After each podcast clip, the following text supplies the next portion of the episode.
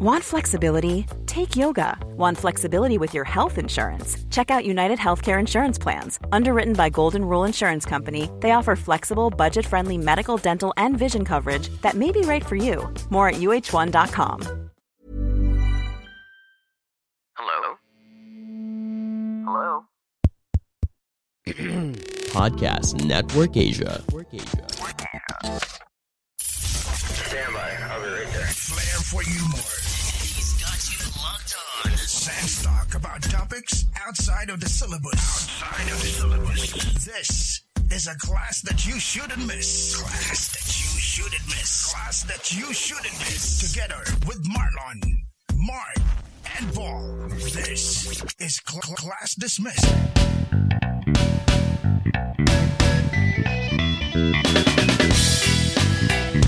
Hello, classmates! Welcome to our weekly kwentuhan here on Class Dismiss PH where we talk about topics not usually covered in our classroom. Pero aminin natin, deserve ng time and attention. Now, if you're new to our podcast, maraming salamat for being part of the class. My name is Paul at nung first time kong magturo professionally, sinabi ko sa kasamahan kong medyo niloloko siya nung isang section na hawak niya. Kasi daw yung to as in TO, ang basa daw niya, at sabi ng estudyante, ang basa daw niya ay T as in TI. So, kinuwento ko sa kanya yun over lunch. Nagla-lunch kami, kasama ko si paring Mark nun.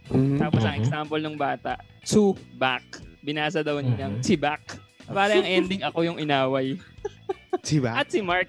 Ikaw na nagmamalasakit eh. na- Oo. inaway kami ni Mark. Oo, damay pa ako dyan. Ba't kayo ganyan? alam dyan. Oo, natandaan ko yun eh. Unang taon ng pagtuturo eh. Oo, tinawag kami ni ano ni subject area coordinator, kami ni Mark. Hmm. Tapos sinasabing ganun nga daw. Tapos naghihimutok itong isang May- kasamahan namin. May complaint agad.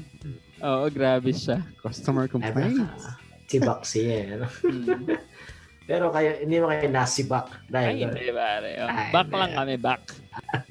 Kumusta mga classmates and thank you for joining Class Dismiss PH on Apple Podcast, Spotify, Google Pod- Podcast, and Anchor. Today is Easter Sunday kaya naman sana with the help of our risen Lord ay manatili tayong ligtas at malusog. If you want to interact with the class, just search for Class Dismissed PH on Facebook and Instagram. This is Marlon.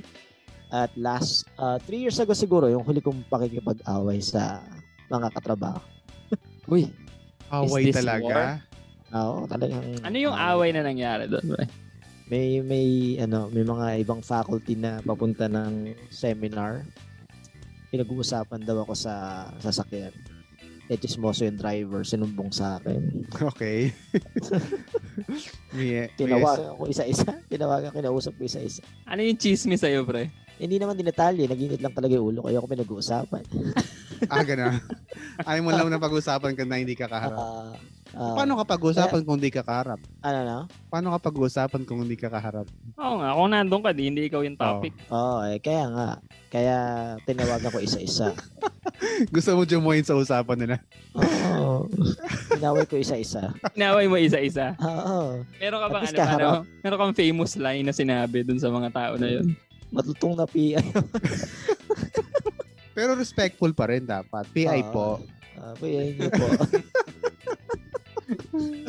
Hello everyone, my name is Mark and on behalf of Class Dismiss PH, we would like to thank you kasi palaki na ng palaki yung ano natin, yung attendance natin every week, no, mga Mhm, classmates. yes, thank you. In fact, nung nag-livestream tayo last time sa Kumu, madaming classmates natin yung present din doon. Yung mga classmates natin sa podcast, nandoon din sila sa sa Kumu uh, streaming natin. So maraming salamat sa mga pinadala yung mga Hansel Crackers, mga halo-halo, mga lechon, at marami pang gifts sa Kumu. Oy. Nakakatuwa kasi madami nag-support pa rin. This April 22nd ulit, magkikita-kita tayo ulit doon sa Kumu streaming natin. We're going to be there again under the Podcast Network Asia handle. So go ahead, look it up and follow na rin sa Podcast Network Asia handle sa Kumu. Again, if you have friends who, who haven't heard uh, about Classes Miss PH, please tell them to download Spotify, Libre lang yung download, of course, pati yung stream sa podcast. So, hindi naman kailangan ng premium account just to be able to join our premium kwentuhan. Wow, premium Yes. kwentuhan talaga, ha? Premium kwentuhan daw, pre. And speaking of workplace, no, I've had my share before, to be honest. Meron kasi akong katrabaho dati, ayaw magpatalo. Alam mo yon gusto palagi siya yung lamang, palagi siya yung magaling, gusto niya siya Bida, yung... pare, Jollibee. Oo, oo, gusto niya siya yung may say sa mga bagay. I don't know, siguro kasi starting pa lang siya sa field nun, gusto niya improve yung sarili niya, which is fine kasi kung gusto mo talaga mag-stand out, you're gonna have to prove yourself early on. Simula pa lang talaga, di ba? Medyo taxing lang minsan kasi madalas ano eh, parang boy contra na lang, mga kontra na lang siya. Kaya nga tawag ko sa kanya dati, boy contra eh. Baka kilala ng mga classmates sa atin yun, si Paul Mendoza yun, mga classmates. Kaya pala umalis after a year. Kaya after a year, nag-iwan na kami. Ay, hindi pala. Di, parehon pa rin tayo ng pasukan trabaho after the following year. Pero siguro ganun talaga pag ano, no, pag sisimula kayo ng classmates, magkasama sa trabaho, ng kaibigan dun, minsan kasi siguro ano, part yun na, oh, kaibigan to, dapat di pata. Competitive na eh. Uh-huh. Yun Parang ba part sa school, Mark? competitive Sa nature. school ba Sa yan? school, tsaka sa ano, sa Ah, office din. Minsan. Tapos sumama ka pa sa akin sa office, ano? ano, ano? Tapos sumama ka rin sa akin, papunta dun sa office. Hindi, just returning the favor kasi sina- sumama ka sa akin sa school. Ganyan yan. At si lahat, Boy. Ah, tapos yung mga naging away namin ni Mark, pati sa office. Si Mark din yung dahilan kung ba't kami napapaaway. Hindi. Palaway yan eh. Palaway si Mark, palaway. Kung pangalan mo ba naman, i-boy contra, hindi ka ba mamapatrobol? Siyempre, di ba? Pero nung umalis si Paul, paring Mark, gumanda na yung buhay mo doon. Meron na akong peace of mind. Peace of mind. Yung mahalaga na, sa work yan. doon ko na-achieve ang peace of Ah. mind. Hindi na toxic yung working environment. Ka- Kaya- Lon, alam mo kung bakit nagka-peace of mind? Ah, Nakakatulog, Nakakatulog na nang na. walang nagsusumbong. Hindi, wala na akong katabi kasi sa higaan sa office. na Alam kaagaw. alam mo yung folding bed, yung folding bed, dati nagtatabi pa kami doon. Wow, Nung lumipat sweet. na ako sa DepEd, siya nang mag-isa. Oo. solo mo na. So, okay na yun. Yung peace of mind. Yung tinatawag natin. hindi mahirap din talaga yung magkakaibigan magkasama sa trabaho, no? Mm. Totoo. Totoo. Di ba? No? Mm. Lalo Meron parang- ka bang, Lon, meron ka bang naging kaibigan na nakasama dati sa trabaho? Kayong dalawa Wala, sa, tinakbuhan sa ka? Bulacan Hindi, State. natinakbuhan ka? Natinakbuhan ka? Saan yan, pre? Sa bulso, pre. Meron ba? Yo, huwag na natin pag-usapan. Malo. Akala Baka ko, umu- akala ko umutang makinig. sa'yo, tapos tumakbo. Baka makinig. Ah. Anyway, mga pre. At Bago dahil tayo ECQ mag-away, no? Oh, eto na, ECQ Season 2 forever na naman tayo. Second year na natin na walang Holy Week without the usual celebration. Sabi nga nung ni Father Dan eh, ano, parang nakakalimutan na natin ang tradisyon kasi two years na sunod Mhm. na wala tayong mga pabasa, yung mga pabasa ng pasyon, yung Mhm. ah, huling hapunan, paghuhugas ng paa, visita iglesia, yung mga karaniwang ginagawa ng mga katolikong ah, Pinoy at classmates natin pagka Holy Week, eh, Mhm. medyo wala, ah, hindi naman medyo, wala talaga na ngayong pangalawang taon na. Si Mark, may ginagawa ka ba, Mark, pag Holy Week? Bukod sa nagsisindi ng kandilang itim, meron ka pa ba ibang ginagawa? Si Boy Contra talaga. Boy, kwento, boy kwento din siya, eh, no? Alam mo yung gagawa siya ng kwento. Pero merong ano eh, parang tradi- in terms of tradition dito naman sa family, ano lang, parang sobrang simple na ano lang, uh, pag-alala sa mga nang sa Holy Week, parang ganyan, parang na-explain lang sa mga bata kung ano yung significance ng week na to. As a Catholic, Mm. ano, as, as a family living in a Catholic, we're, uh, Catholic country, so pinapaliwanag din namin sa kanila yung mga bagay-bagay. Pero meron pa rin tayong mga nakikitang pabasa, no? Kaso nga lang ngayon kasi, online na. Diba? Online pabasa, pre. Online. Online pabasa. Ewan ko lang kung merong mga salabat tsaka pakain na lugaw. Goto, ano. Ah, ano na ngayon? Lugaw, mga-. Essential lugaw. pero essential pala yung lugaw na yan. No? You just found it. Kami nung ano, nung kabataan, yung procession yung normal. Nung bata ko, hindi mo naintindihan yun kung ba't nagpo-procession. Like, gusto mo lang kasi may kandila, tapos naglalakad ka. And then, yun pala, crush it's, mo, pre. Makita mo yung Oo, ganun na nga. Tapos yun pala, it's a kind of theater play kung saan Mm. pinapakita yung story ng Passion of the Mhm. Christ. Tapos ang medyo binata na yung high school days na nagbibisita iglesia kami, yung mag magpipinsan, sakay sa L300. Tapos kanya-kanyang punta sa mga bisita, no? Seven churches na. Oo, at ang ginagawa mo, syempre, magdadasal ka, tapos maniningin ka ng magagandang nagbibisita iglesia. Yun talaga ang Mm, yun purpose talaga na. yun. Oo, yun talaga yun. Pero hanggang tingin ka lang naman kasi nga nag, you know, uh, Holy Week. eh. Holy Week tapos eh maka Oh, no, makasalanan Week. yung ginagawa. mo. Diba? Grabe yung mga pinsang ko talaga na yan. Si Boy Sisi. Boy Sisi. Ay, nako. Oh, anyway, one week na nga tayo na nanatili sa bahay ulit for our safety. Kasi nga, di ba, five-digit number yung mga lumalabas na reported cases nitong mga nakakaraan. God. mhm. Back to zero na naman nga tayo. May nagsabi pa nga na expert na 10 steps backward pa nga daw. Eh, ayaw man nating makulong, syempre. Uh, we have to prioritize what's really important. Oh, totoo naman. And health obviously is very important right now. It's the most important right now.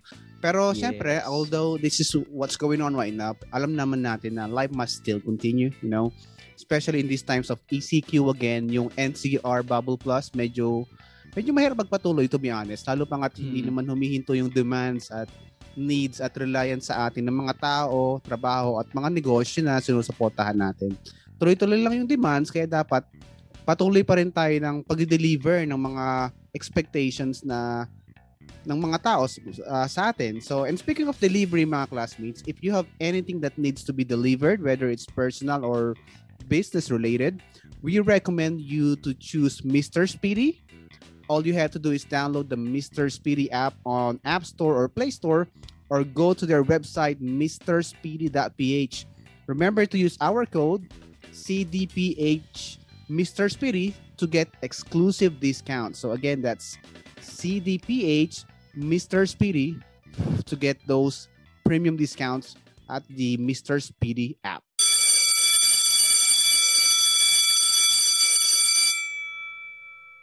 And we're back, classmates. Uh, according to Better Health website, there are two kinds daw of workplace conflict. At wala nga itong kinalaman dun sa conflict kung saan merong nagde-deliver ng lugaw at hinarang ng barangay official kasi daw hindi daw essential goods yung lugaw. Kaya mong mabuhay nang walang lugaw. Si lugaw at ang lugaw ang mag ay magkaiba. Ang, ang, oo, ang gara, no? Ang lugaw yung mga...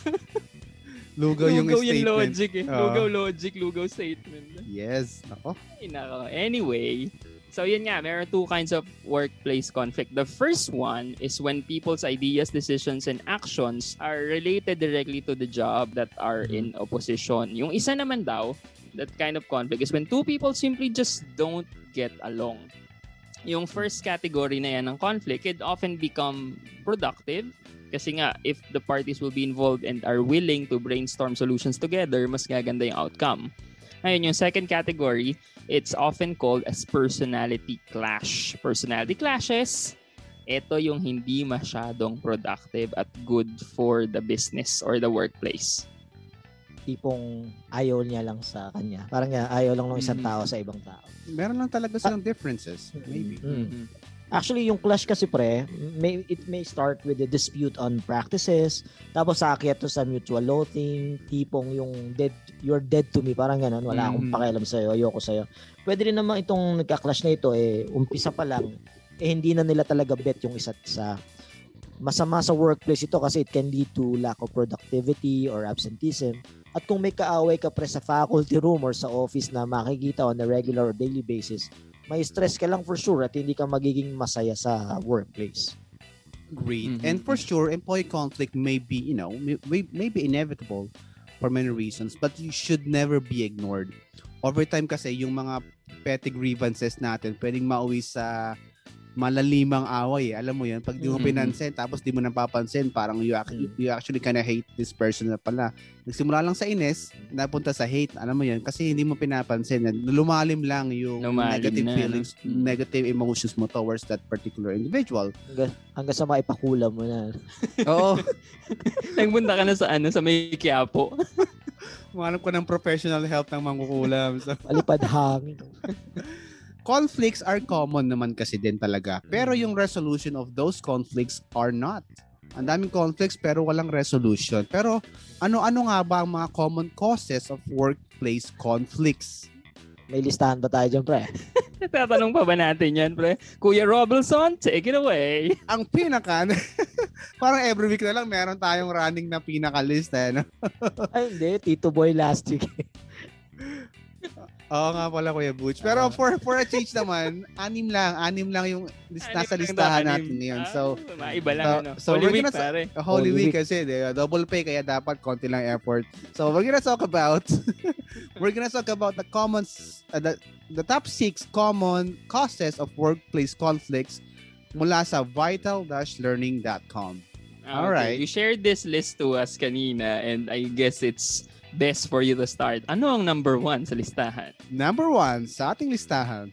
Number one daw is common conflict, resistance to change. Mhm. So, Mhm.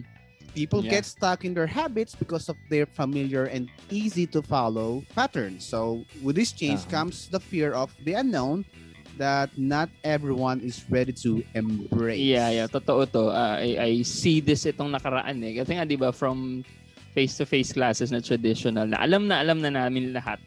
Bilang yun ang ginagawa mo talaga for a living. Biglang nag-shift to online. Parang all of a sudden, biglang lahat kayo, you need to develop instructional materials, module, kailangan mag-develop ng video lesson, kailangan matuto ka bigla ng Google Meet, Zoom, etc. No? Mhm. biglang ang dami talagang naglumabas na ano, na conflict sa mga group chat. Magugulat ka na lang, parang biglang may mag-outburst bigla na magvo-voice out. Na, ano ba yan? Ba't puro lang kami, puro ganon. Parang, an- iba na naman yan. Like, ang dami. Like, kasi nga yung demand, yung biglang pagbabago, Mhm. we, we don't readily accept that. Eh. Mhm. Pero paano tinatanggap ng mga officials ng DepEd yung mga ganong uh, reactions from the grounds? pre?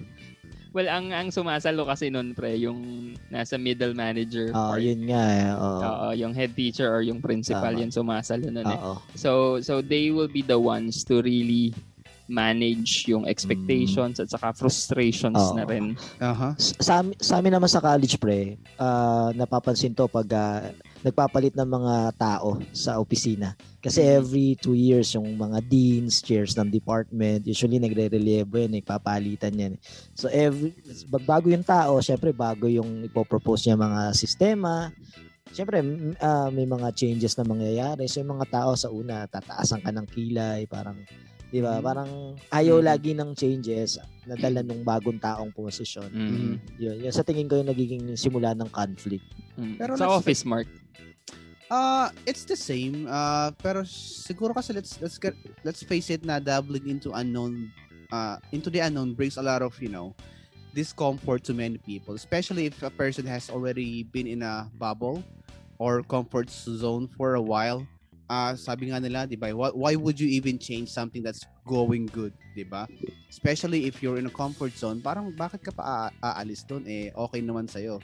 Bakit ka pa babaguhin yung mga bagay-bagay? Eh, wala namang, ma- wala namang mali. Wh- Why, why do you have to fix something that's not actually broken? So, siguro lang talaga yung mga people inside of this comfort zone, they, you know, because they are good with that, they're comfortable in that in that zone, in that bubble, they actually fail to, you know, to uh, look outside of the bubble and see what actually is better that's going on outside of that particular uh, particular Mm. bubble. So, siguro yun yung ano natin, um, uh, parang pwede natin sabihin sa mga tao, be open for change. Pero having said that, yung statement na yun, mahirap din eh. Mahirap, mahirap. Mahirap, din yun. madaling sabihin pero mahirap gawin.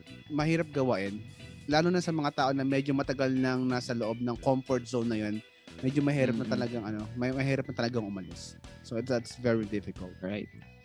Number two on the common uh, conflicts ay unclear job expectations. So every time daw that you, there you, you know uh, sorry in in a job description nando naman nakalista naman yung responsibilities mo when you go into a new position. So kung bago ka sa sa position na yon, automatic meron kang job description or, or a list that you need to comply with or expected from you. Kaya lang mahirap or mahirap daw para sa mga team members na pagka may bagong pasok tas hindi nila alam kung ano yung mga ine-expect from them. Kasi 'di ba, parang every every position has a learning curve that plays a big role in the success of the employee. Ngayon kung hindi malinaw para sa empleyado or para doon sa sa worker yung gagawin niya, pwedeng magkaroon ng conflict. Na na may meron ba kayong kwentong alam na Mhm. parang ganito?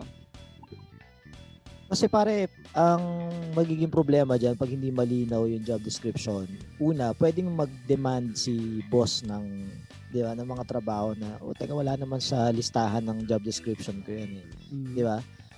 Nagkaroon ako ng experience sa ganyan eh. Parang nire-remind ako lagi ng HR na, oh, dapat sakop nito. Tapos sabi ko, teka muna, wala naman sa job description ko yun eh, doon sa position. Wala sa Parang- pinirmahan mo yun, ah. Oo, parang, alam mo yun, parang sa amin hinahanap, sa amin tinatanong kung ano mangyayari doon. Pero hindi na siya covered nung original na nasa office order. Mhm. Mm. Ako Na naman, dapat trabaho ng ibang tao, di ba? Parang hinahanap Oo. sa'yo. Parang gano'n. Hmm. Uh, personally, ako naman, I've been working in the IT industry for, you know, for quite a while and I've had my fair share of experience on this as well. Uh, you know, say for example, if you're, say, in the IT support team, which I am, you know, syempre meron tayong mga tier 1, tier 2, tier 3, pa- pataas ng bang, pataas ng tier mo, pataas, taas, pataas ng pataas yung skill sets mo, yung level of expertise mo sa mga bagay-bagay. So, yung mga yung mga calls, yung mga requests na, na natatanggap mo depende sa levels of escalation, pupunta muna siya sa tier 1. Sa tier 1, you have point A to point B, for example. Sa tier 2, dito ka lang sa point C to point D. Sa, sa tier 3 naman, they off they operate on a different you know, sphere as well. So, what happens if what happens kung yung tier 1 mo is nag-operate siya beyond his or her point. So, tapos, while operating beyond that point, some, he, he or she messes up or meron siyang hindi nagawan tama. So, nagkakaroon kasi minsan talaga ng overlap between the ano eh, between the between the roles. And kung hindi kung hindi clearly define yung mga roles na yun, yung iba guma- nag-overboard, yung iba nag-underperform kasi hindi nila alam kung ano yung totoong definition ng scope nila. So it's really Mm. important na uh, ma-define talaga yung scope kasi otherwise magkakainisan talaga yan. O bakit mo pinasa sa akin yung call kasi Mm. dapat pang hindi naman pang pasa yan, dapat sa inyo pa rin yan. O yung isa naman, bakit ginagawa mo pa rin yan? Hindi na dapat, hindi mo na dapat ginagawa yan. So, ang resulta, magkakagalit lang sila talaga. sa sa field naman ng teaching, I don't know, madalas kasi although meron job description, malinaw yung job description, yung position description form yung tawag sa government employees. eh. Ang mahirap minsan, you, you, the, the leaders, the admins, will always appeal to the romantic in the employees. Ha- have you ever heard, I mean, ilang beses ba nating nadinig yung sinasabing, teaching is a vocation, it's not a profession. Yung mga ganong romantic statements na kaya alam mo tas tinitreat pa as familial yung parang sabihin Ah. at tawagin kay oy ano anak pakigawa mo naman to pakigawa mo naman to. alam mo yung uma-appeal sa sa romantic in you para para ma- mapagawa sa yung mga bagay na hindi naman talaga sakop ng trabaho mo na like Ang word ba na hinahanap mo ay ah, exploitation? Well I don't wanna go there kasi for an explo- eh, para maging exploitation yun as in may force na ginawa eh Kahit Pero ang abusive na lang. Na. ang ginagawa ka- exploitation doesn't have to be forced. I mean, minsan Ah. kasi implied din. But anyway, yeah, go on with Eh, your... anyway, sa akin force para maging Yeah. exploitation. Force yun. Eh, ang ginagawa nga, it, you appeal that the admins will appeal to the romantic in you para tanggapin mo yung work na, na hala naman talaga sa position description mo. So, ito yun yung nangyayari. Kaya nagkakaroon ng unclear expectation. eh. At minsan, biglang may may sasama pa ng loob sa'yo kasi ba, ba't mo, kay- ba't mo tinanggap yan? Eh, di ba Mhm. dapat sa akin yung work? Yan yung nangyayari doon. Kakatampuhan pa, no? Oo, di ba? May, may gumagamit pa ba nung ano, teaching is a vocation card, pre? Marami pa, pre. Ah, eh, ano yun? Scam yun, pre. Scam yun. I- I-remind mo naman sila that leadership is not position, it's action. anyway, Ayun, pangatlo dyan, oh, related dyan, hugot. poor communication daw. Communicating is involved in almost every activity that we do in the workplace. So every professional is expected to be good at in communication. So everyone thinks that they are a great communicator, yet so many conflicts happen because of poor communication. Feeling ko ito dapat yung number one. Ano mo yun? Sa bagay, ano. totoo. Miscommunication. Diba, diba? Parang, Pwede, no? ah, diba? parang a lot of conflicts have evolved in, that have evolved in the workplace. Parang it, that's because people failed to relay messages clearly Agree, agree. uh, or people had actually a difficult time comprehending the messages that was on the board and obviously that triggers a lot of miscommunications and everybody knows how communication plays a role doon sa workplace kung magiging kung gaano magiging successful or unsuccessful yung workplace that's mag, ano lang yun parang feeling ko reflection lang yun kung gaano ka-effective yung communication in between uh, team members halimbawa kung ikaw yung boss di mo na communicate maayos yung deadlines yung goals yung objectives so yung mga minions cannot yung, expect- yung mga you minions expect natin diba? eh. you cannot expect Yeah. anybody Yeah. uh, anything from anybody kasi hindi nila Yes. alam kung anong gagawin nila work because Mhm. the Mm. message the goals were not clearly communicated kung may deadline dapat pala last week pa tapos 'di ba sobrang hard press na pala yung mga deadline hindi agad nila hindi sila nakakapag-comply kasi hindi nakakapag-communicate ng Ikaw ba yung boss na yan, pre? Ikaw ba yan? sometimes sometimes Ah, Maganda pa lang self-evaluation to. gusto ko yung ano, gusto ko yung sentence sa everyone thinks Mm. they are a great communicator. Kasi sa isip nga natin buo siya, ano? Parang sa Ah. isip natin malinaw siya eh. Tapos pag dineliver mo na pala, hindi pala ganun kalinaw. o kas- yung Sa- Sa'yo lang pala malinaw. yung communication naman kasi parang hindi naman it doesn't have you don't have to be that you know super fluent no hindi naman kailangan super fluent parang may mga approach din kasi na kailangan na dapat ganito yung approach mo para mas ma-deliver mo ng maayos dapat eh, ganito yung may- parang hinuhuli mo din kasi yung ano yung mga employees mo kung paano kung paano nila ma- ma-absorb yung mga messages na you are trying to you know to deliver Exactly. so yan number four ako na Alright. ba number ako na ba yung number four Ikaw na, pre. Mm. Oh, okay, number four. Sabi dito is toxic work environment. Uh-huh. Oh, Madalas natin naririnig yung word uh, toxic, no? Toxic. So, Ah. Uh, sabi dito is the way people feel about themselves and others in the workplace greatly affects their productivity. Kasi nga naman, kung yung katrabaho mo, hindi mo gusto, parang pagpasok mo pa lang sa, pagpasok ka pa lang sa office, makikita ko mabigat na. Mabigat na. makikita ko na naman to pag nasa office ka na, ilang oras ko pa ba ito makikita? Tapos pag pag uwi mo sa bahay, parang tatabad na ako ang pumasok bukas, makikita ko na naman si ganitong individual. Parang, di ba? Obviously, it affects your productivity kasi hindi mo gusto yung katrabaho mo. Sobrang toxic eh. Ah, minsan kapag toxic din yung workplace, gagawa ka talaga ng ano eh. Kung toxic na person ka din, personally, gag- gagawa ka din ng ano, ng mga bagay na ikaka-toxic na ibang ng ibang co-workers mo. And that there goes your conflict. Parang doon pa lang sasabog na talaga yung conflict mo eh. Kapag may argument, parang si Paul dati, pag may argument, di hindi siya nagkapatalo or nobody's gonna give in. Meron ako nakita dyan, parang pag merong email thread sa office, tapos nagkakainitan sa email thread, ayaw, ayaw magpatalo ng mga tao sa email thread, o dapat ganito yung gagawin, dapat ganyan. Parang gusto niyang ipahiya in front of, in front of other people yung yung kausap niya sa email thread na yan. Parang Yeah. Si Paul pa rin ba? Ayoko pre? na. Si Paul pa rin? Ayoko na, parang ayoko si na Mark sa na yun, workplace pre. na to. Si Mark na... Kasi email thread na. Eh, Parang- meron akong, oh. ano, meron akong quote na nabasa nun eh. Parang, if if the plant doesn't bloom, you fix, not the plant, but you fix the environment where it is planted. Parang ganun. Uh, so, so, kay, para mag-bloom daw yung mga uh, workers, yung mga empleyado para ma, ma, mapakita nila yung best of their ability. Parang you fix the work environment. Ayusin mo yung environment mo, hindi yung mga tao yung parang aanuhin mo, i-tweak. Pero sa working environment, pre, malaking factor dyan yung mga yung mga boss eh, no? Pa- paano mag-create ng ng more conducive Hmm. sa Read. sa work read. na area, Hmm. 'di ba? Oh, Hmm. 'di ba? Ah, totoo. Kasi yung mga policies niya, yung mga house rules niya, tsaka yung paano rin mag, mag ano, magbigay ng example yung boss sa sa trabaho. Tama Kasi yung kung word boss na ano. mismo, 'di ba? Oh, di kung boss mismo stressful. Eh. No, Pababa nagag- na nag-agree ako doon sa word na ginamit ko pa rin. Yun yung example. Feeling ko sa, especially at least in my, sa, sa workplace namin, parang sobrang, sobrang evident na kung ano yung, kung, kung ano yung personality ng boss ng isang team, yun yung reflection ng, ng buong team. Alam mo yun, if this, yung kung ang boss ng team na to is easygoing, ah madaling kausap, ma- masarap katrabaho, yung mga kasama niya sa, sa team na yun, masarap din katrabaho.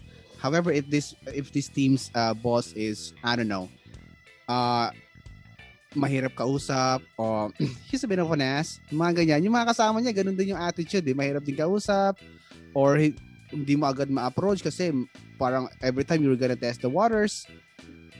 Uh, yun, it plays a part talaga kung ano yung culture na sineset ng boss Mhm. doon sa sa workplace na yun, doon sa environment na yun. Okay. Okay. Number five, differences in priority. So alam naman natin that every workplace will have people with different backgrounds, temperaments, experiences, and preferences. At yung differences in priority would lead to conflicts. Kasi nga parang hindi mo naman na-expect na magiging friends ka agad, happy family ka agad yung isang environment eh. So, the differences in priority may lead to conflict kasi nga, kunyari yung isa, puro career, career, career. Tapos yung katrabaho niya, yung partner niya pala is personal, ano muna, personality development first, family first, ganun. Magka-clash talaga yung mga uh, ideas nila at even their, their opinions about things and how to handle particular projects or activities. Ako pre, wala naman akong problema kung we have different priorities sa office. Basta wag mo lang i-impose sa akin yung priorities mo. Mhm. Parang gano'n. Parang may sarili rin akong priorities. Ang, ang prob- sa tingin ko, ang conflict ay ah, nag-a-arise kapag yung priorities mo, gusto mo maging priorities ko rin. Mm. Alam mo yun, Mm. parang, di ba lalo na yung masyadong mga assertive and uh, mga ipupush niya sa'yo na "Oh, dapat ganito tayo. Eh, magkakaiba nga tayo, sabi nga natin kanina. We have different personalities and definitely we have different priorities. So, hindi yung priorities mo lang ang tama. May sarili Mm. rin akong priorities. Parang gano'n. Agree? Nothing more to add there. Yeah. 100%. And Okay. last uh, on the list, number six, pre. Poor work habits. So, many habits that people demonstrate at work are harmless and even helpful for their personal work performance. However, certain habits can affect the whole team, cause irritation sometimes, and spark conflicts. So, yung mga, an example, yung mga habits like um, reporting to office late, di ba? May mga mga uh, engaging in gossips, mga negative thinkers, disorganized, yung mga ganong dinadala natin na sa una parang hindi nakakaapekto no? Pero pagka yung yung nakaka sobrang nakikita na ng mga tao tapos yung nakakaapekto na sa performance ng unit medyo ano na yan medyo magke-create na lalaga ng conflict Meron ba kayong habit ng office mate o co-workers yun na hindi nyo gusto talaga? Or do you have Oo, anything may- meron specific? naman. Kasi nga, di ba, parang we have people, ang daming, ang daming nating kasamahan eh, and they have different backgrounds and different habits din. So, nandyan li- lahat ng binanggit nila, yung late, nandyan yan. Mhm. Yung chismosa, nandyan yan. Yung nega, nandyan yan. Yung disorganized, nandyan talaga yan eh. Ah, talagang lalabas yung, may inis ka din eh. Pero syempre, y- hindi mo naman controlled yung habit nila. So siguro ang kontrolin mo is yung kaya mong kontrolin which is yourself.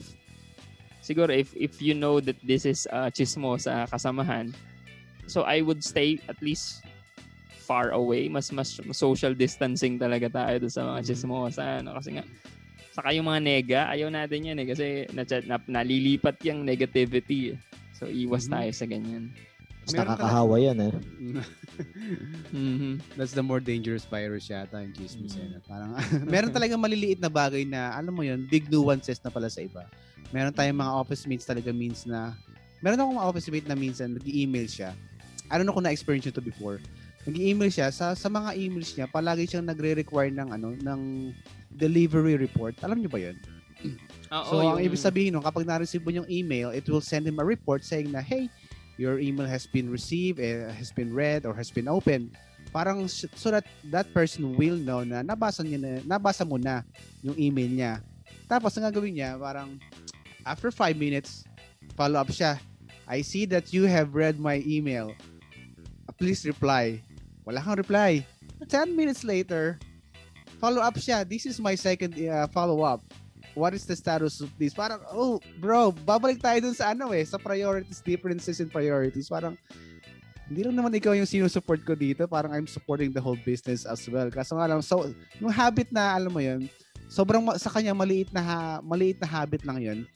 All he's wanting to see is kung na-receive niya na yung email ko, yung email niya, and kung na kung, kung kailan ako makakapag-reply. Maliit na habit lang 'yan, pero for for anybody else na nakaka-receive ng emails na 'yan, parang malaking bagay. It, it can cause conflict kasi yun nga, parang nagkakaroon ng tampuhan pa. O, ba't di ka nag-reply ka agad? Eh, kasi si- siguro medyo busy rin ako.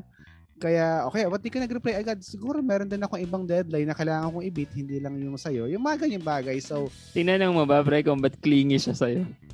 hindi lang naman sa akin. Hindi naman sa Hindi naman sa kala ko akin. sa'yo lang. Hindi lang naman sa akin. Sa dumating siya sa sagot na, ba't di ka nag-reply? Ayoko lang. Yun nga, tapos nagkaka-conflict pa. So, the, parang prime example yun ng small habit na it can Mm. cause conflicts ops. Marami Pero pa sa tayo kanya dyan. wala yun, ano? Sa kanya parang wala lang yun. Sa kanya wala yun. habit Kasi, na lang, ah. kasi he kinda, he kinda just thought na it's, it's going to be efficient. If I know na, okay, this person had already received my email, may siguro, mamaya-maya lang magre-reply na yan. Parang ganun. For him, that's, for him, for him that's efficiency and maybe That's his effective, definition of effectiveness. efficiency. Oo. ano? Siguro kasi effective para sa kanya rin yung ganun kasi he he gets the response at, at the time he needs. Alam mo Mhm. yun? Kasi nakaka-follow up din siya eh. But anyway, So, so, tinanggal yeah. mo na sa trabaho yun. Tinanggal mo na. Hindi, we, Ganun we, ano niya, naman. ganun niya. Hindi, we talk about it. Uh, communication Ah, is key pa rin naman kasi. Pinag-usapan namin. Inofera ng termination. Ang huli niya. Lon, ang huli, ang Ah. final sentence niya after they communicated, Ah. I ho- I wish you good luck in your Ah. next job. in your next job. All the Yeah. best. Hindi, ang wa- final words ko din ay ano, naganap na. Consumato mest.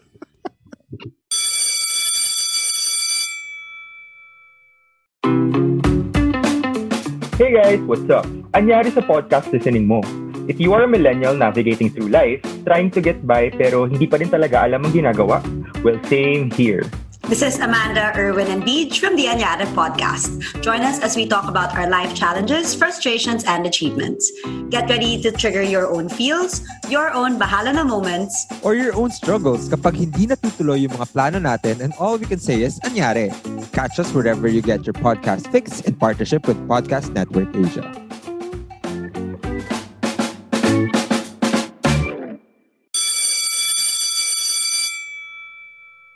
This week, classmates, pinag-uusapan natin ng office conflicts. So, we thought it it would be great to ask kung ano ba ang pinaka-memorable na pinag-awayan nyo ng kasamahan mo sa trabaho. So, Memorable talaga eh. no? memorable. So, Ah. uh, kung ano pinag-awayan nyo dati.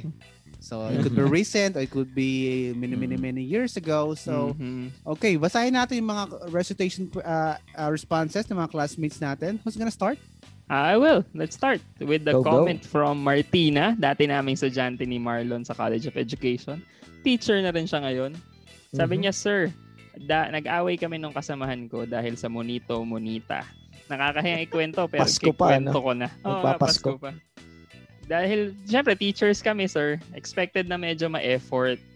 Yung mga Monito Monita, syempre na ibibigay mong gift. Pero nung dumating yung gift niya sa akin, sobrang tsaka nung pagkakabalot. Okay. Hindi pa nakatulong sir na sinabi nung kasamahan ko na yung magbibigay daw sa akin ay mabait, generous, etc. etc. Mm. Tapos ang natanggap ko nga sir yung gift, very basic yung pagkakabalot as in parang nilukot lang. Mm. So ganun talaga siya Oh. kasi yung monito-monita daw, 'di ba? Parang Mm. ilang araw yata ito nagra-run ano. Mm. So super basic daw nung mga binibigay like pag something white daw ang binibigay chalk. Mhm. Pag Eh, something white long, naman. pag something long, bubble, bubble gum. Tapos pag something crispy, ang binigay niya sir sa akin, yung ampaw, yung rice crispy. Hindi ko kinaya. Hindi ko kinaya ampaw. Ayun. Ah, sobrang frustrated ko. Nung lunch, nagparinig ako sa faculty room. Sabi ko, kung sino ka man, bakit ganto? Ano pa yung binibigay mo? Nagalit siya sa akin, sir.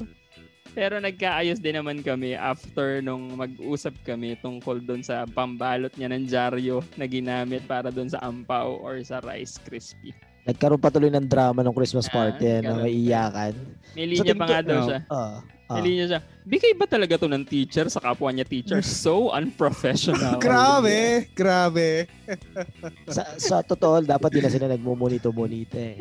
Nagkaka, naging cause pa ng conflict yan. Ang, prob- ang problema dun talaga sa nangyari sa ano na, sa sumagot na yan, Mhm. ano yung yung una yung sistema dapat nagbigay sila ng rules na Oo. di ba May pangalawa lang, ano. nag-expect kasi siya eh nag-expect siya ng ano eh Mm. Tsaka siguro kasi siya nag-effort Oo. in-expect niya na yung effort na ginigay niya ganun din yung matatanggap niya Mhm.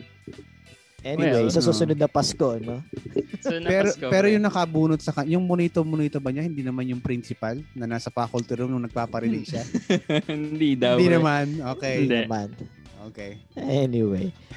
Eto, meron pa tayong sagot from uh, Catherine Danet. Sabi niya, hindi pinag-awayan pero ako yung inaway. Bakit kaya? Mm. Feeling ni Madam kasi that time, yung love of her life na student daw niya dati ay nagiging close na sa akin at pakiramdam niya napo-fall na sa akin si Guy. Aba, teka muna. Nagsumbong kay VP, pinatawag ako ni VP at sinabi ang concern. Friends kasi sila ng VP kaya pati yun umabot sa taas. But anyway, ang hindi ko malilimutang sinabi ko nung pinag pinagharap-harap na kami is hindi ho ako pumapatol ng student sabay flip ng hair. Haha. Hindi siya nakaimik kasi that time student niya din si Guy. First time akong napatawag sa office tapos ganun pa kang ganun pang kach- kachipan ng issue. Kachipan Uy, hindi naman kachipan yung ganun. Grabe naman. Pag ba pumatol sa estudyante, cheap, no? Ay, grabe naman. Huwag ganun. Siyempre, hindi naman. Hindi ganun. Hindi ganun yung mapanghusga si May ibang tawag doon, pero hindi naman siguro cheap. Mm, true love. True love. Na in love, na in love. Yun. Yun, love. Meron Meron pa tayo para maalis na tayo dyan. Okay, go. Ang suabe siya. Ang suabe Si niya. Ma'am? Vielka May naman, si, ma- si Ay, classmate si- Vielka ah, May. Oh. Ating kamay. resident electrical engineer. Ay, oo. ito na pag-awayan nila ay aircon. Ito yung kwento. Ah, meron daw siyang ka-work na pilit nilalagay sa 18 degrees yung aircon nila sa office. Eh, Uy, syempre, lamig. lamig na lamig daw siya. Mhm. Kasi daw, sa bunbunan niya tumatama yung, ano, yung aircon. So, nung in-adjust daw niya, sinita siya. At sinasabi daw niya, Sir, ang lamig eh. Eh di sabi niya, eh di ako naman ang mainitan. Ganun daw. Ay, akala ko yayakapin kita. Ganun daw Sinabi. sabi. Eh di ako naman ang mainitan. Dahil senior ko siya at mabait naman, mabait naman ako, sabi ko, sige sir, balik ko na lang sa 18. Pero kasi baka daw ma-high blood at masugod sa ospital, masisi pa siya. Pero pag nagsi-CR daw yung tao na yon, ina-adjust niya uli sa 18. mga ganun, ano, parang pe. Alam, pe- alam mo yun sa FX, Mark, Patalikod. yung nag-aagawa ng aircon. Oo, nag-aaway yan sa van. Nung nagko-commute pa tayo, chum. Pag naidlip na yung katabi mo, ano, uy, lipat. Agawan. Okay, tapos nagising siya. Tapos hindi ka nakatingin, lipat na naman. Nakagitna, ano yung nakagitna. Harang. Meron ba ba sumagot, pre? Meron, over at Meron pa, Instagram, meron pa. si Mrs. Mrs. Gonzi. Ah, so, Mm. natin si Mrs. Gonzi. Sabi niya, hindi siya actually pinagawa yan. Pero pinaka-memorable sa akin na naging issue ng katrabaho ko sa akin before ay nung pagsusuot ko ng may heels na shoes. Sabi ko, Ay, sabi ko siyempre, Nasama.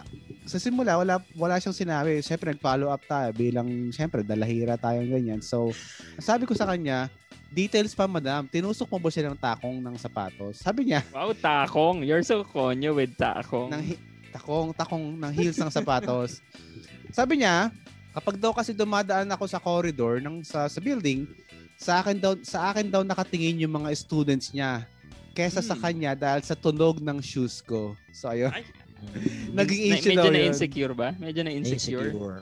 Ah, ewan ko, naging ano siguro. Sa ah, takong ni Ma'am Sa takong. Sa takong.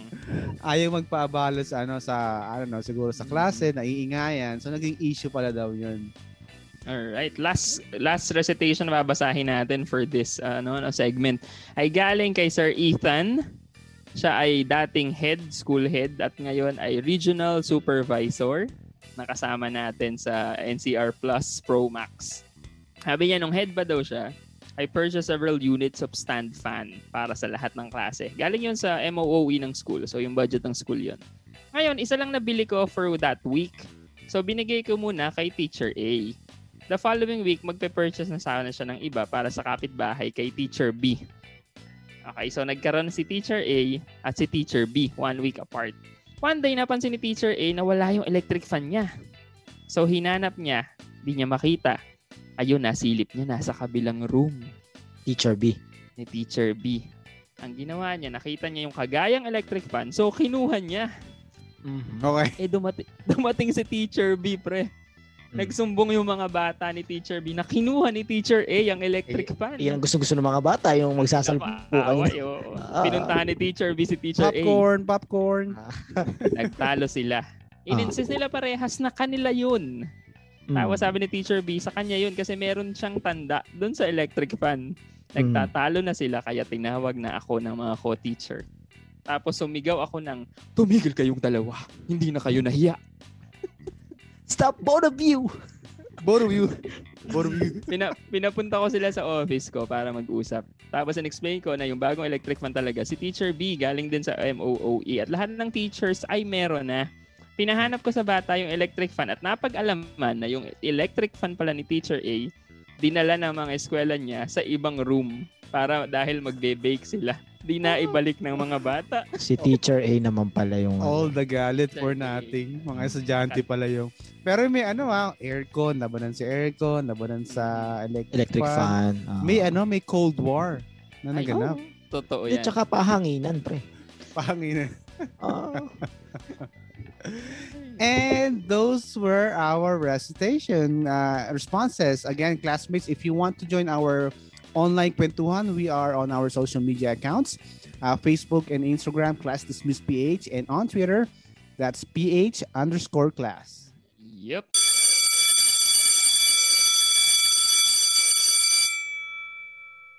Okay, we're back, classmates. When we talk of clashes or conflicts related to personality, it might help if we understand and have knowledge of the different personalities that people can have. I'm sure na dinig nyo na yung mga different personality types na may assigned letters like yung INTJ or ESTP. Well, these are actually the personality types based on the Myers Briggs type indicator. Na nasagot na natin to dati nung, nung nagsagot tayo nito years back eh. Pero Lon, could you remind our classmates kung ano tong Myers-Briggs type indicator? Myers-Briggs, okay. Uh, classmates, this Myers-Briggs personality type indicator is a self-report inventory designed to identify a person's personality type, strengths, and preferences. The questionnaire was developed by Isabel Myers and her mother Catherine Briggs based on their work with Carl Jung's theory of personality types. So today, the MBTI inventory is one of the most widely used psychological instruments in the world. Mhm. Carl Jung's pala pronunciation, no? Akala ko Carl Jung's. Di ako. Si Jung, ah, si Carl Jung's. Mahaba yung quiz na yan, no, mga, ah, mga pare. Para, Oo, mahaba. Oo, parang I remember years back yung nagsagot ah, nagsagot din tayo ng mga tanong doon sa inventory. Then people are identified as having identified as having 16 personality types daw. So the dami no, parang Mm. the goal of the MBTI is to allow respondents to further explore and understand their own personalities including kung ano yung mga likes and dislikes nila, mga strengths and weaknesses, and possible career, career preferences in the future, and even even Mm. compatibility with other people. Mhm. So so let's just be clear classmates. Yung mga gantong tests state that no one personality type is best or better than another. Its goal is simply to help you learn more about yourself. So nagsagot nga kami nito at ako rin nagsagot pero hindi ko na maalala kung ano yung ano naging resulta ko dun sa MBTI.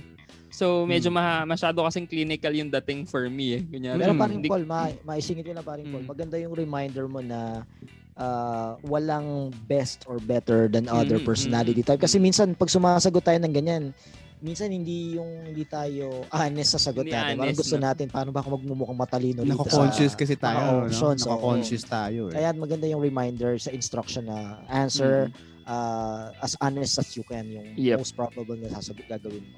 Tapos pagdating ng result sa akin, yung apat na letra, parang masyadong clinical for me yung apat na letter. So ngayon, share naman natin sa classmates itong four behavioral tendencies from Gretchen Rubin. Nag-quiz tayo nito kanina.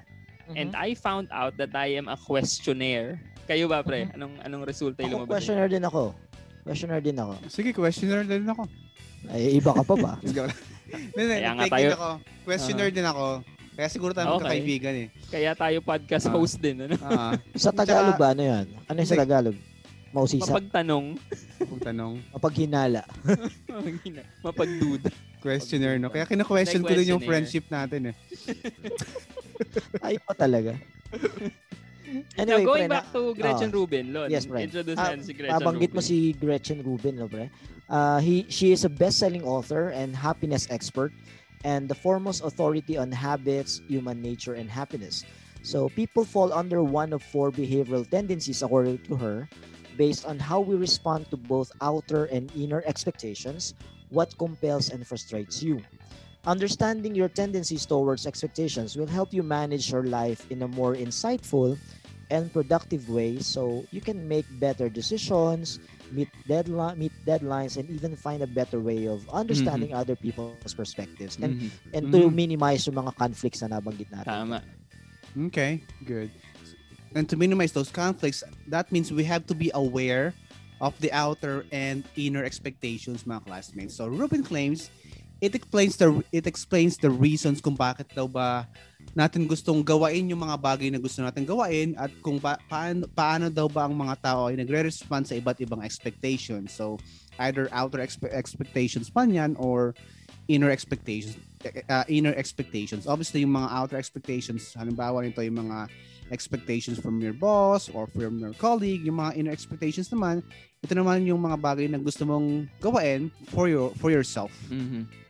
Right. So, if classmates, if you would like to take this quiz, nandun siya sa quiz.gretchenrubin.com. So, madali lang yung quiz. If pag may time kayo after this podcast, pwede kayong mag-take ng quiz para ma-check nyo rin kung totoo ba yung mga sinasabi namin. Ma-question nyo rin yung sinasabi Oo. namin. Malay nyo, questioner din kayo, ganyan. Now, let's Or talk about the four... kayong, ano, Go ahead. pwede kayong divergent, uh, allegiant, Allegiant. iba na pala. Eurodite.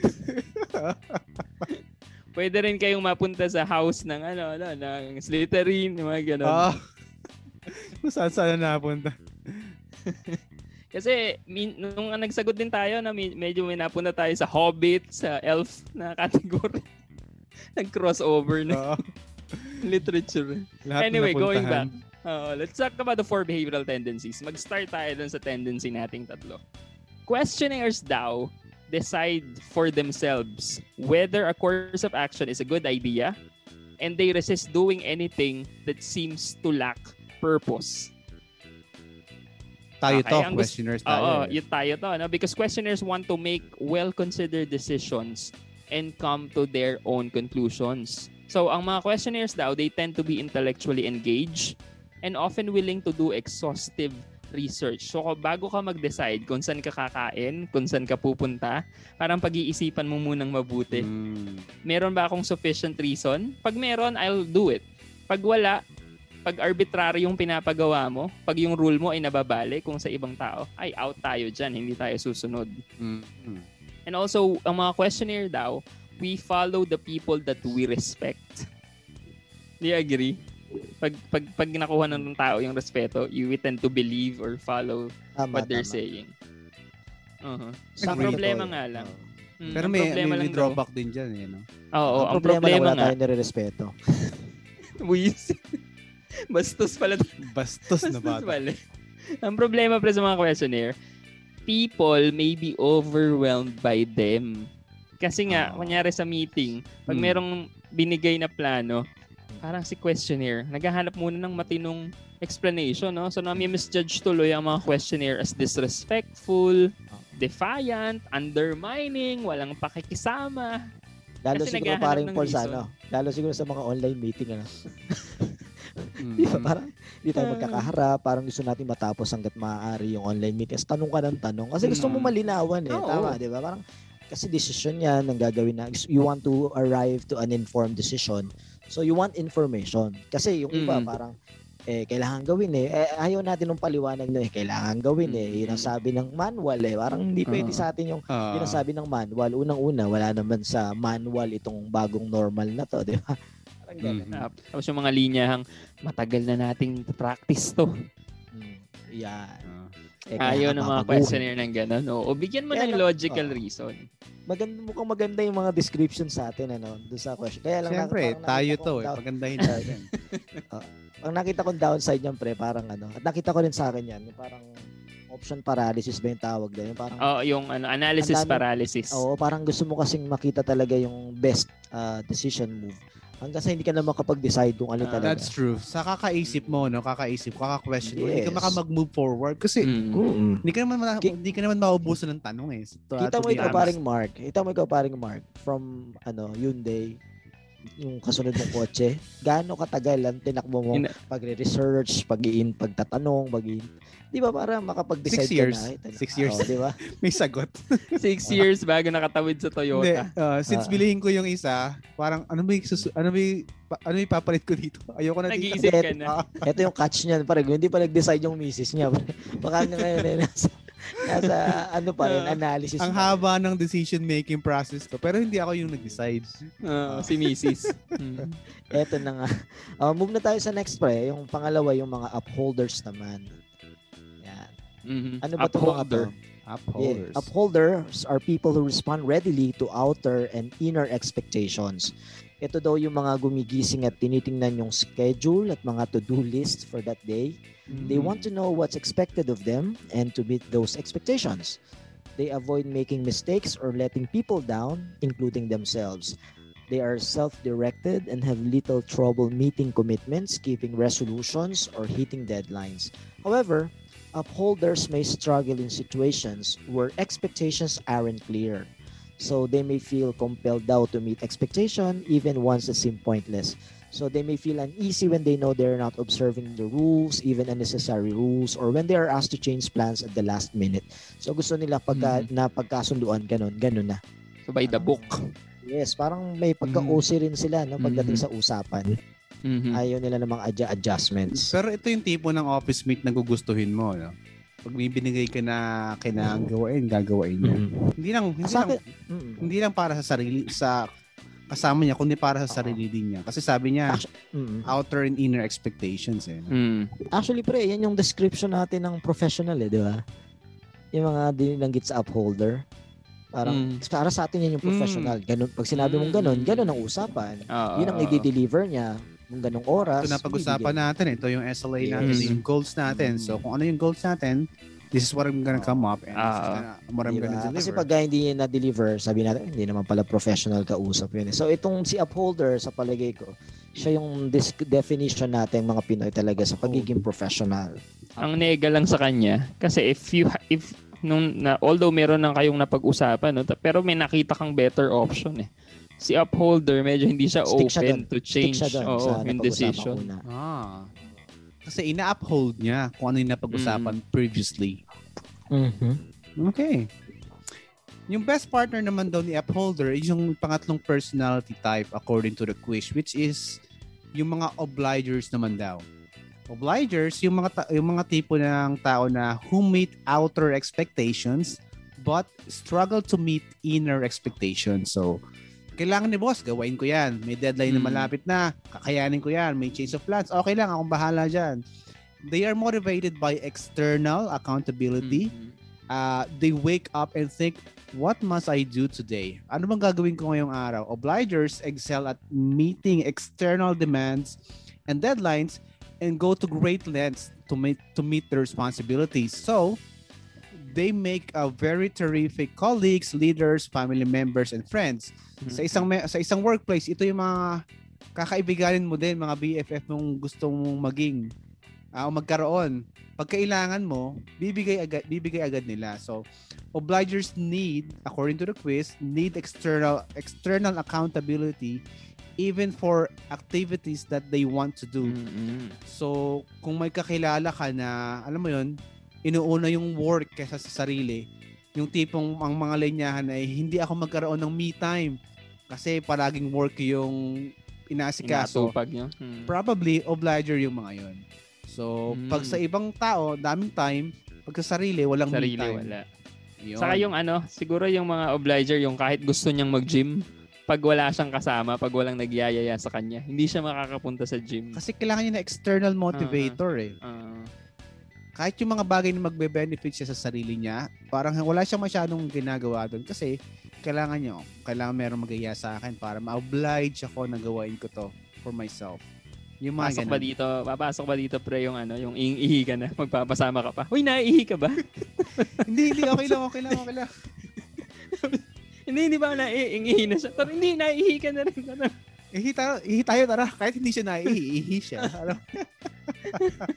Obliger nga kasi. Oo. Yeah. Pero masarap na ano to, ano, kunyari sa team, yung obliger. Kung meron kang kailangan, Ito, kukunin ito ito. ang eh. pinaka the best na kasama. Mas na-surprise pa nito yung ano, yung upholder. Upholder. Holder. So, obliger kasi kahit wala na siyang maibigay, ibibigay pa rin niya. Uh-huh. Kahit yung sarili niya, ibibigay niya. Ay, Parang, nako. wow. Parang di yung trabaho eh, no? Ito ang pinakamasarap na kasama sa trabaho si Obliger. Ito yung mga nasabihan ni, ano, eh, ni Sharon Cuneta na, yurak-yurak na ang katawan mo, Nay. Pati ang kaluluwa mo, yurak-yurak na. Sa pelikulang Sa pelikulang bukas, luluhod ng mga tala. Hindi, hindi ko alam kung doon niya, pero baka doon niya. Hindi ko alam. Anyway, eh, ah, pag, pag hindi yun yung pelikula, i-message nyo lang po kami sa mga social Ah. media na. I-fact check niyo po kami dyan. O si Paul pala. Anyway, last one, kung pinakamadami pre yung obliger, sabi dun sa study, yun ang pinakamadami. Susunod Mm. yung questionnaire. Mm. Uh, in, in terms of the tendency, pinakamadami doon sa tao yung obliger. And then questionnaire yung kasunod. Yung pinakamaliit yung bilang is yung mga rebels. Mhm. Di the fourth personality type. Oo, the last Okay. personality or behavioral tendency. Rebels daw resists all expectations, outer and inner alike. They choose to act from a sense of choice, of freedom. Kaya siguro konti lang din yung nag-identify dito no kasi mukhang madaming makakabangga.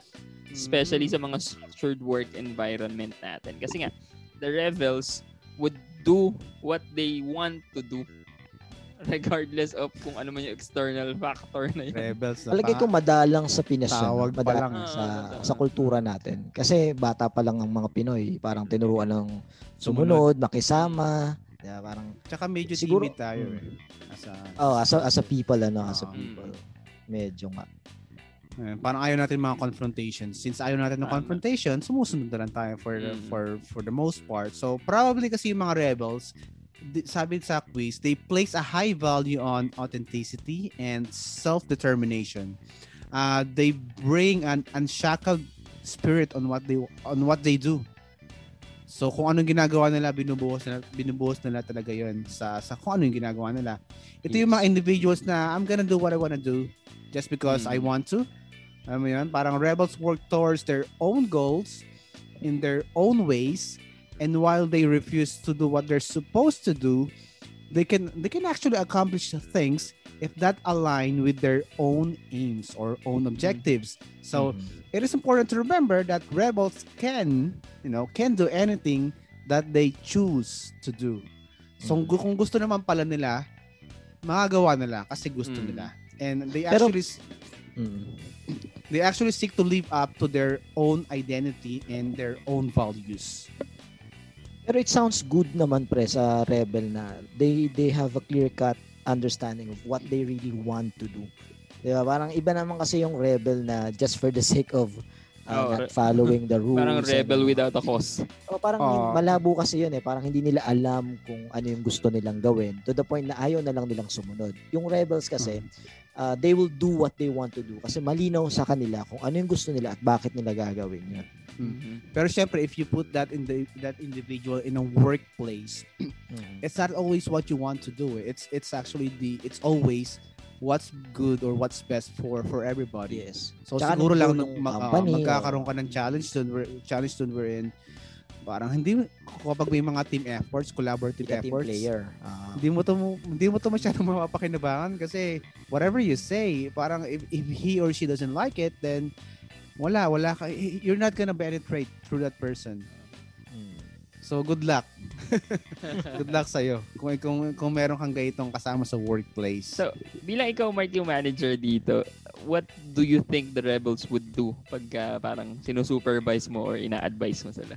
Bibigyan ko ng memo. Hindi, joke lang.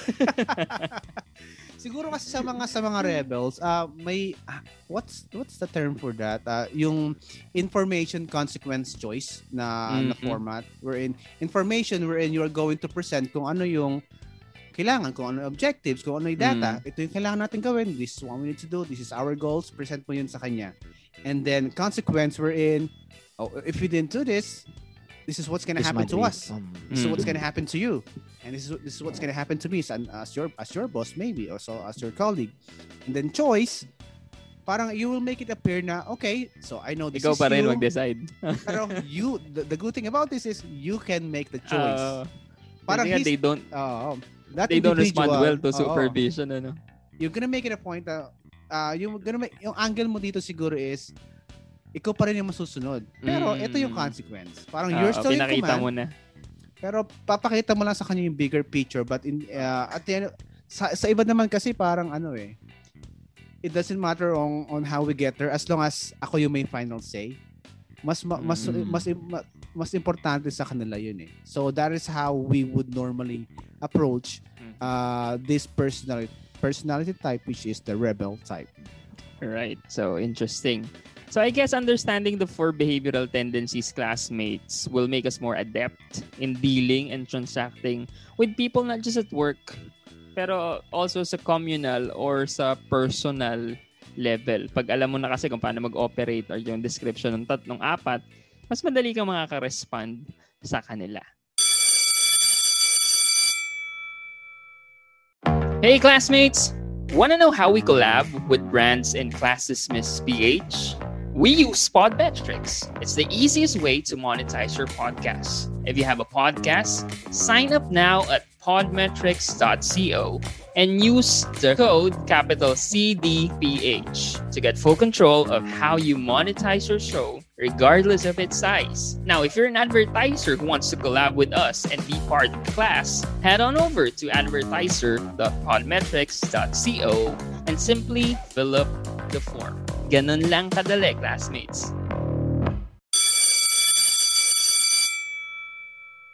Okay mga pre, I hope our classmates pick something from our discussion for today.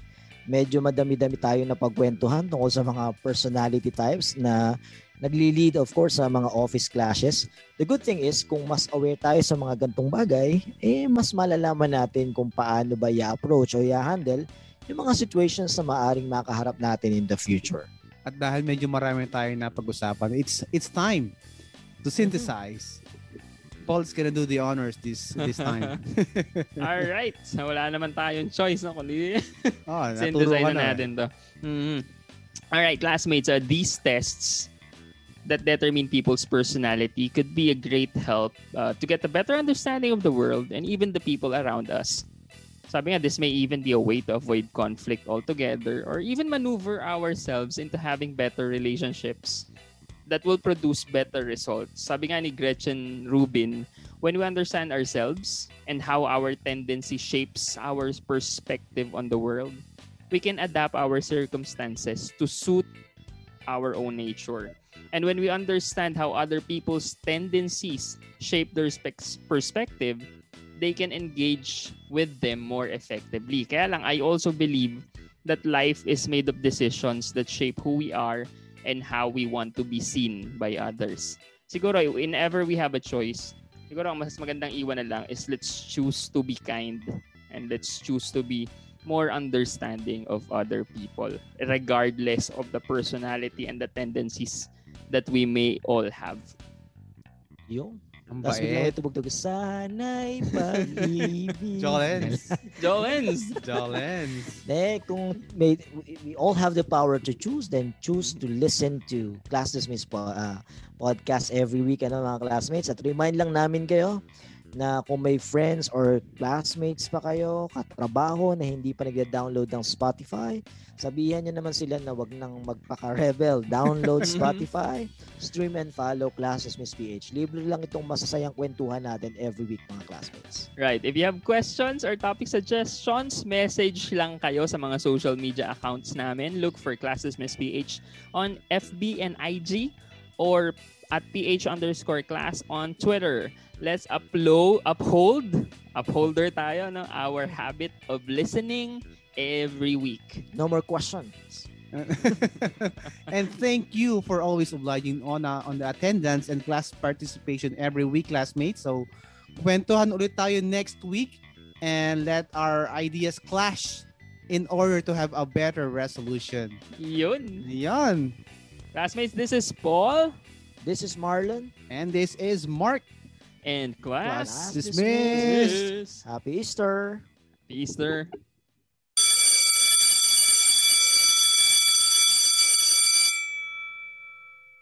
The views and opinions expressed by the podcast creators, hosts, and guests do not necessarily reflect the official policy and position of Podcast Network Asia. Any content provided by the people on the podcast are of their own opinion and are not intended to malign any religion, ethnic group, club, organization, company, individual, or anyone or anything.